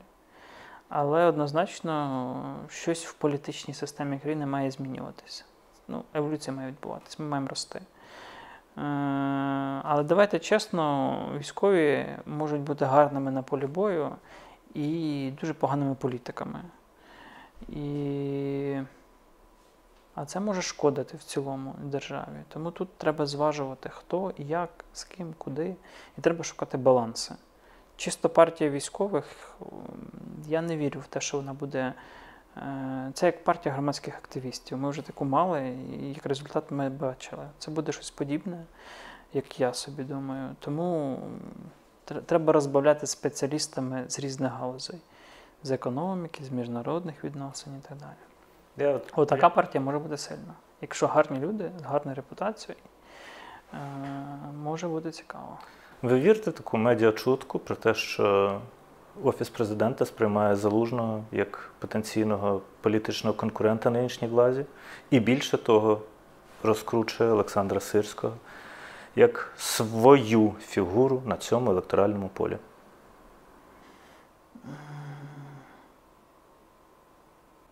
Ну, ми ж всі розуміємо і всі знаємо рейтинги залужного. І це людина, яка в значній мірі врятувала цю країну. І це майбутній генерал перемоги, головнокомандувач перемоги. Але треба в нього питати, чи є в нього політичні амбіції. І він має визначати, що буде і як. Я, спілкуючись з ним, бачу зараз, що це людина, яка на 101% занурена у війну. Вона йому болить, він нею живе, і він там. Я не бачу, що людина зараз якийсь трек побудови партії робить чи ще щось. Я бачу людину, яка живе війною. І так має бути. Що буде після перемоги, залежить від того, коли буде перемога, в якій країні буде перемога, з яким політичним середовищем. І що потім буде, може бути будь-що. Я не знаю. Чи вірите в те, що Офіс президента надає акцентовану медіапідтримку Олександру Сирському саме заради того, щоб генералом перемоги був не тільки залужний? Чи Офіс диверсифіковує генералів? Ну, ми це бачимо, так. Це добре? Я не знаю. Але ну, давайте чесно, воює мільйон-мільйон людей. Ну, мільйон, один і один мільйон людей. Е, Поле бою залежить від командирів батальйонів, від командирів рот, від комбригів. І велика перемога, де зірочку вішають генералу, вона залежить від комбата, який на полі бою, або від командира роти, який або виконує задачу, або не виконує. І тут е, не можна говорити, що є тільки один якийсь. Звичайно, є головнокоманд, є верховний головнокомандувач. І у нас буде президент перемоги. Не, ну, не будемо про це забувати, як мінімум. Бо якби президент посипався 24 лютого, то невідомо, що далі було. Якби президент пішов на тиск і пішов на переговори в кінці лютого, на початку березня, то теж не було, ну, нічого б цього не було. Тому не треба забувати всіх інших. І я нормально сприймаю, коли піднімають і достойно відзначають заслуги інших генералів, командуючих, родіїв, видів, служб і так далі. Тому це, це, це нормально, коли ми не обмежуємося тільки єдиним прізвищем, е, як серед військових, так і серед інших служб. Тому що в, в, у нас є така історія: воює армія, воює Державна спеціалізована служба транспорту, якщо ми не знали. І доволі непогано воює. Воюють і прикордонники, і Нацпол воює. Патрульна поліція теж воює. І теж доволі непогано насправді. Воюють дуже багато різних середовищ. І дуже багато різних середовищ виконують непрофільну роботу, але воюють. Тому я за те, щоб е, це було справедливо і, і, і по заслугах, а не обмежувалось тільки якимись єдиними прізвищами. Це нормально. Вам пропонували йти в політику після 24 лютого минулого року? Йти в політику. Ну, тобто я знаю, що до того пропозиції надходили, ви про це говорили. До того, да, було таке. Після початку Великої війни до вас зверталися з такими пропозиціями? Ні. Це значить, що до виборів ще далеко. Е, Це просто, можливо, всі нарешті почули, що мені це не цікаво. Ну, зараз не цікаво, знаєте, а що буде завтра, а що буде Це правда, але я дуже сподіваюся, що їй не стане цікаво. За останні півтора року воєнні бюджети України збільшилися в рази. Економіка, там, політична система, добре, вони не прийшли на військові рейки. Ну, але принаймні всі розуміють, десь не знаю, хто в підсвідомості, хто в свідомості, що в країні якби, війна. Та? І в мене таке питання: а чому ваш фонд досі існує?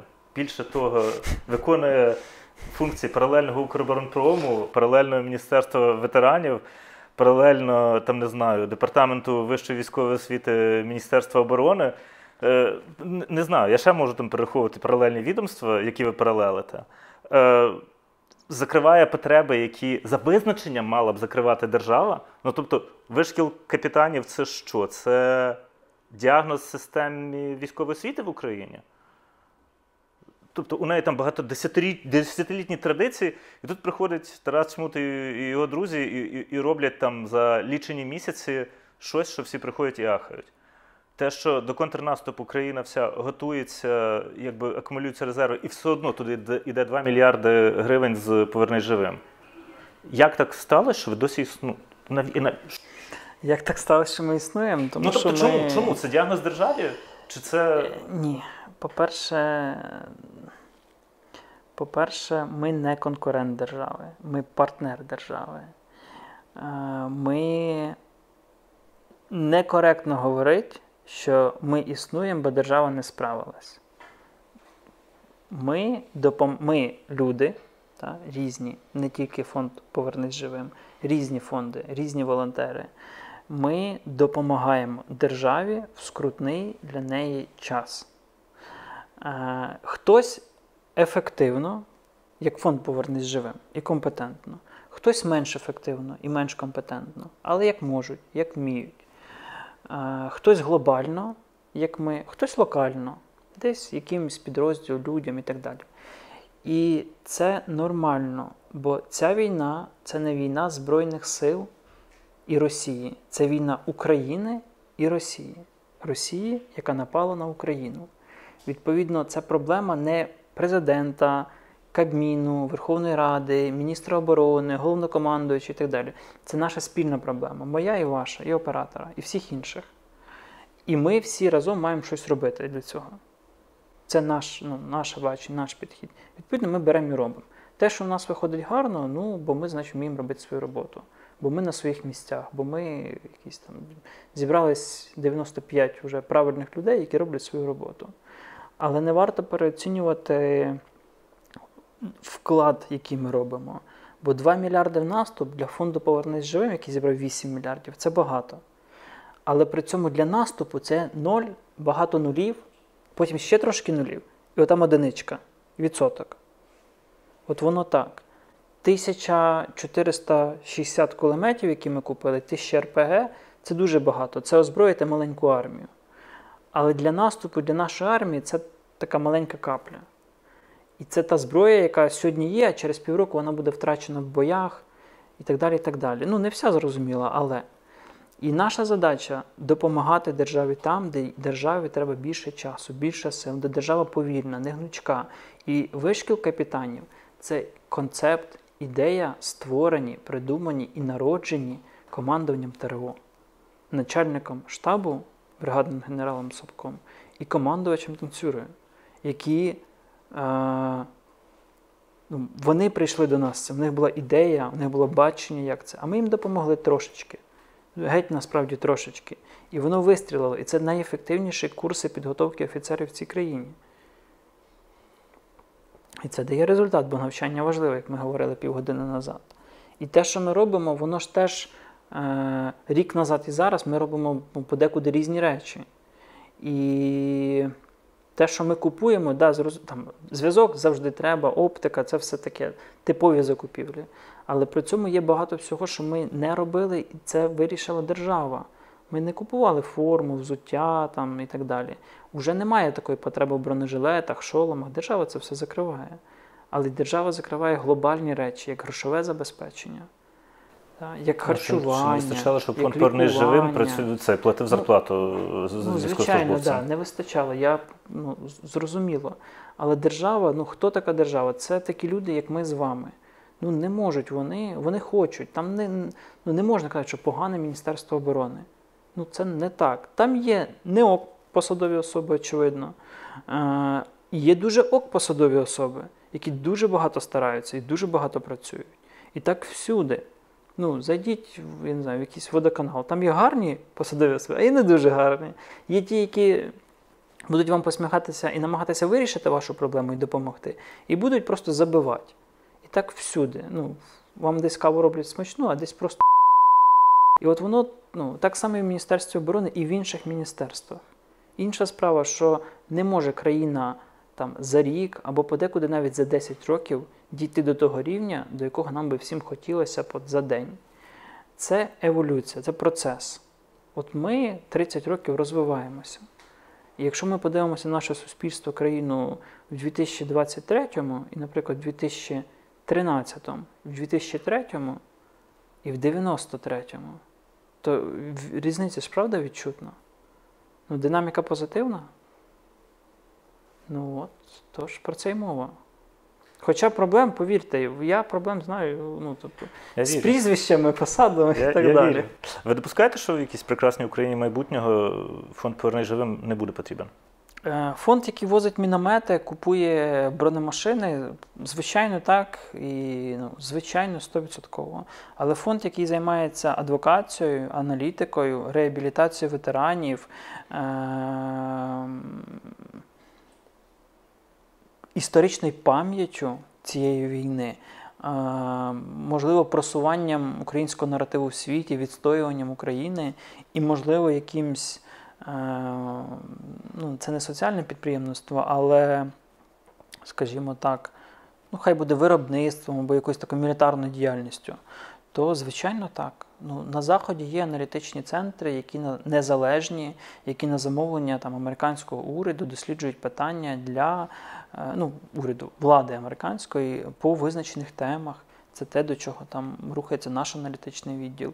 В Штатах ветерани в значній мірі, окрім державної політики, опираються на тисячі громадських організацій, які займаються цими питаннями. Це нормально. В США і на Заході є багато приватних підрядників, які вчать армію, забезпечують армію, консультують армію. Це теж нормально.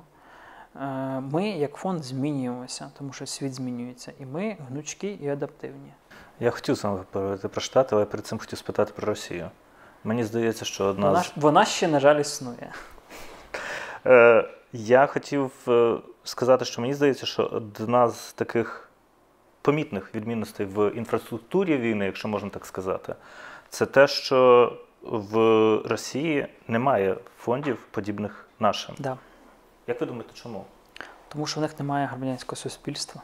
У них воно знищене авторитарною, тоталітарною країною, державою. Знищене, тому що подібні організації можуть з'являтися тільки е, там, де є свобода в суспільстві, там, де є о, оця абстрактна демократія, назвемо це так там, де є довіра, де є інститут репутації, де є, де з'являються люди, для яких подекуди слова і вчинки це щось більше, ніж просто нічого. І Росія, як авторитарна, тоталітарна країна, повністю це все знищила. Бо, ну, бо вона інакше не може працювати, там не може бути громадянського суспільства. Там має бути всі бідні і нещасні, е, зазомбовані і сильний силовий апарат, який тримає це все в міцних руках. Е, Тому там це неможливо, там немає довіри до людей. У нас люди дали 230 мільйонів на чорну коробку для головного управління розвідки. Розумієте? Рівень довіри суспільства до нас, до ГУРа, коли просто виходять дві посадові особи і кажуть, що дайте грошей на 230 мільйонів на те, що ми вам не розкажемо. Але потім побачите в новинах, ну а ще потім, коли гур дозволить, ми, ми, ми щось там привідкриємо. Коли гурт дозволить. Е, Насправді, якби ми хотіли хайпу, то вже б. Але я, це нашкодить. Нашкодить просто. Тому, ну, типу, гроші вже давно витрачені, вироби працюють, окупилися гарно. Все як має бути. Тобто проект для мене успішний. Е, Але проект ще не завершений. Тому, як мінімум, хай він завершиться, а далі поговоримо. З точки зору піару, маркетингу, можна було б вже, ну, можна там тиснути на ще щось, але це все, коли вам важливіша картинка, а не зміст. А нам, фонду, і мені особисто як директору, важливо зміст. От зміст зараз це про тишу, це про те, що хай все працює, як працює. Ви відкрили, я так розумію, офіс в Штатах. Зареєстрували юрособу Comeback Life Incorporation. Е, е, я так розумію, що ще не почали операційну діяльність. Ще поки ні. По-перше, чи хочете ви відкриватися ще десь на заході? Е, Технічно, можливо, будуть, будуть якісь юрособи ще. Це проблема з платіжними системами, з пропускними спроможностями банкінгів різних країн по відношенню до України і так далі. Тобто, подекуди ви не можете задонатити на повернись живим, бо банк вашої країни не дуже стикується з українським банком. А так як ви це ну, робите швидко, зручний для вас спосіб, умовно там умовно смартфону, то це не працює, і ви не йдете в відділення банку, щоб ваш чек зайшов на ПЖ. Ну, це так не працює. Це дуже точкова ситуація. Тому можливо. Але давайте ми спочатку наведемо лад в українській організації, в американській організації і так далі. І так далі. Скажіть, це правда, що на Заході, зокрема в Штатах, простіше збирати е, донати на тактичну медицину, гуманітарку, там в крайньому разі на розмінування, але ну не на міномети. Там не можна, громадянам США не можна давати гроші арміям інших країн. По-перше, по-друге, е, там є багато людей, які підтримують мілітаризацію України, які готові давати гроші на зброю. Але з ними треба працювати. Це все процес. Ну, а, ну, гуманітарна компонента вами перелічена, це завжди безпрограшний варіант. Я десь читав, що за перший день війни вам задонатили більше, ніж за 6 чи 7 років до того. Чи це правда? Переддень навіть в 20-х числах було. Да, більше 200 мільйонів. За один день? Да. А в перший день скільки? Зайдіть на сайт, подивіться, там це все є публічно. Я, не таки знаю. знав, що ви так скажете. Я- Ну, наш читач, наш читач не піде. То хай зайде, подивиться, як має виглядати звітність на, на в благодійних організаціях. Е, у нас був день, де, здається, щось було під 300 чи 400 мільйонів гривень. В перші дні березня щось таке. Е, тоді був пік, і всіх був запит, кому давати, і було ну, мало організацій, які мали ім'я, репутацію. Ми були в дії тоді, потім нас звідти прибрали, на жаль. Е, ну, бо є Юнайтед, є президентський фонд і ну, такий державний фонд. Ну, тобто тоді були ми. Е, Ми були всюди, це нормально, але давайте чесно, ми не могли переварити 28 лютого всі ті гроші, бо не було в кого купувати, що купувати, ніхто не міг переварити. Е, В березні всіх були гроші, і не було в кого що купувати. І тоді, ну, бо, бо ви купили, логістика три тижні, приїжджає в квітні, зрозуміло. Перші поставки від американських партнерів ми отримали е, в третій декаді березня. Е, от там в 20 якісь числа, я не пам'ятаю, в мене там був пост в Фейсбуці, перший, тобто місяць пройшов. Бо, ну, бо так працює логістика, бо так все працює. Зараз ну, фонд може в місяць переварювати спокійно мільярд, от спокійно. Зараз я наскільки розумію, те, що ви кажете, на піку у вас було близько 300 мільйонів. Це зараз приблизно місяч, місячне. Як ви думаєте, це такий спад? Це через те, що у людей просто погіршилося економічне становище, чи через те, що ну, через хід війни? Через все. По-перше, економіка. По-друге, є багато інших гравців на ринку, купа інших фондів, ініціатив. По-третє, е, багато з тих, хто ну, як це, перші дні емоцій, світова підтримка і так далі. Е, Це природньо. Ми це все проходили в 2014 році, 14, 15 і так далі. Е, У нас надходження тримаються на певному плато вже понад рік. Це дається дуже важкою працею команди, департаментів, менеджерів, людей. Ну, дійсно. І тим, що ми якісно розбудовуємо партнерство з бізнесами, з органами влади, з установами державними, приватними. І, ну, і маємо там певні, певну нашу рамочку, де є е, репутація, є довіра ім'я, є аполітичність, що дуже важливо для нас, і цінно для багатьох насправді. Тому що ми не створимо партію за ваші гроші. Е, і є ота додана вартість унікальності, компетентності, тому що фонд на одну третю це військові. Е, Я колишній військовослужбовець, ну, мій заступник колишній військовослужбовець. Е, Ну, в фонді багато людей, для яких ця війна це щось особисте. Вони були її учасниками або є її учасниками. І вони розбираються в цьому всьому, що вони роблять. От це унікальність фонду, і вона багатьом подобається. Тому у нас є певне плато. Але, як я вже говорив, ну, зараз е, проекти, е, якщо рік назад гроші були всіх, ніхто не знав, що з ними робити, то зараз є дуже багато гарних пропозицій на ринку і по зброї, і по техніці, і та по всьому, е, крім F-16. Е, Що можна купувати, контрактувати, завозити. Вже є юридичні схеми, як це коректно, вже є досвід в цьому, вже є. Ну, тобто, воно вже так, знаєте, системно, комфортно працює. Ви вже думали про життя після фонду? Звичайно. Я ж так розумію, що це десь от уже. Час покаже. І що ви думали про життя після фонду?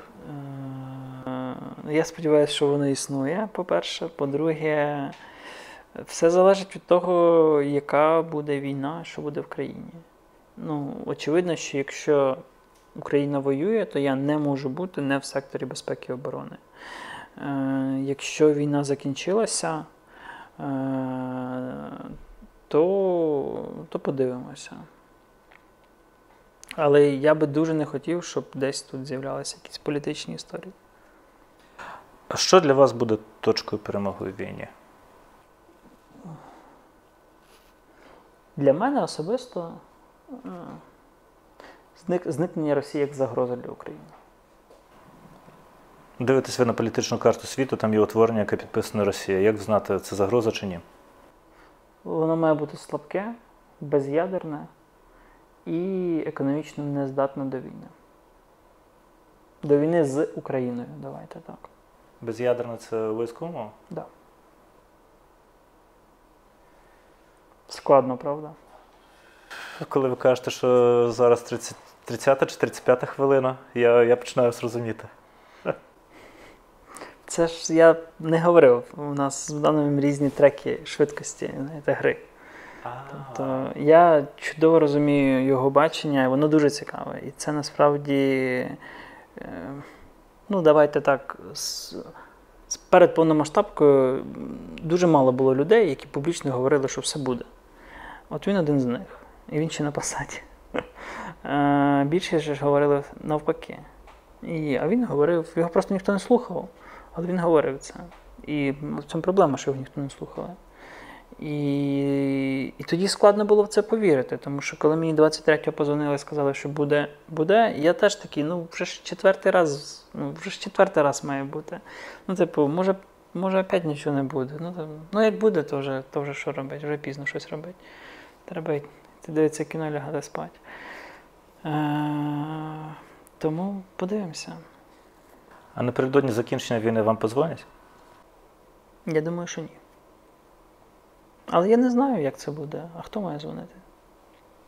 Не знаю.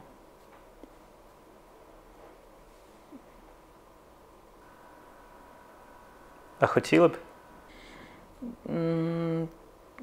Я не знаю теж. Це не несе якоїсь доданої вартості. Е, Я би хотів поїхати там, умовно відразу в Севастополь, у мене там є певний планчик і діла не закриті. І. Ну, І все. Ну, Ми чомусь собі ставимо е, умовно цю закінчення війни або там перемога, можна по-різному це, це називати, як така, знаєте, от лінія, а що там далі не зрозуміло. От мені би більше хотілося, щоб ми вже починали десь трошечки думати про те, а що далі і як далі. Е, зрозуміло, що весь ресурс має йти на перемогу, на війну, на, на сьогодні, на поле бою. Бо зараз ми говоримо, а хтось веде бій. От зараз, в цей момент. Е, і на це більшість уваги і акценту. Але при цьому думати про післязавтрашній день. Бо про завтрашній ми мали думати вчора. І десь трошечки треба про це думати, бо потім буде дуже важко. І от вийдуть знову нереалізовані, невиправдані очікування. І, і оце буде проблема ще більша, як з контрнаступом, де ми створили собі е, рівень очікувань, потім його не виправдовуємо і самі ж себе за це сваримо. От Мені здається, що дуже важко мати якісь невиправдані очікування стосовно мирного життя, коли точно знаєш, що завтра не буде тривоги, коли точно ніхто з твоїх знайомих зараз не воює в ці хвилини. Ми це бачили в 15, 16, 17 роках, коли багато людей повернулися з армії, а, а, а суспільство сприймало їх інакше, аніж вони собі уявляли. І ця проблема, я її проходив в 17-му році, і, і всі, з ким я служив, хто звільнив з армії, її проходили. І, ну, і вона буде, бо вона не тільки у нас, вона і в інших країнах. І проблема реінтеграції, реабілітації ветеранів буде гостро. А в нас не тільки учасники війни постраждали, у нас все суспільство травмоване, бо всі постраждали від Може, війни. саме через це не буде таких проблем, про які ви не сказали. Будуть, будуть, побачите. На жаль. Не, ну, інакше не буває. Це війна не проходить безслідно для суспільства і для такої, знаєте, колективної психіки. А та війна, яку ми ведемо, вона тим паче. У нас діти вже травмовані. У нас діти ходять в школу в бомбосховище. Так? Коли я ходив в школу, такого не було, ніхто про це не задумувався. А зараз для дітей нормальний звук повітряної тривоги, вони вже знають, що робити. Це трохи змінює сприйняття реальності. Що не вбиває, робить сильнішим. Якщо не вбиває. На цьому і закінчимо. А головою Укрвиробникового не пропонувало стати? Ні, не пропонувало. Не забуваємо підписуватись на YouTube канал BBC Україна.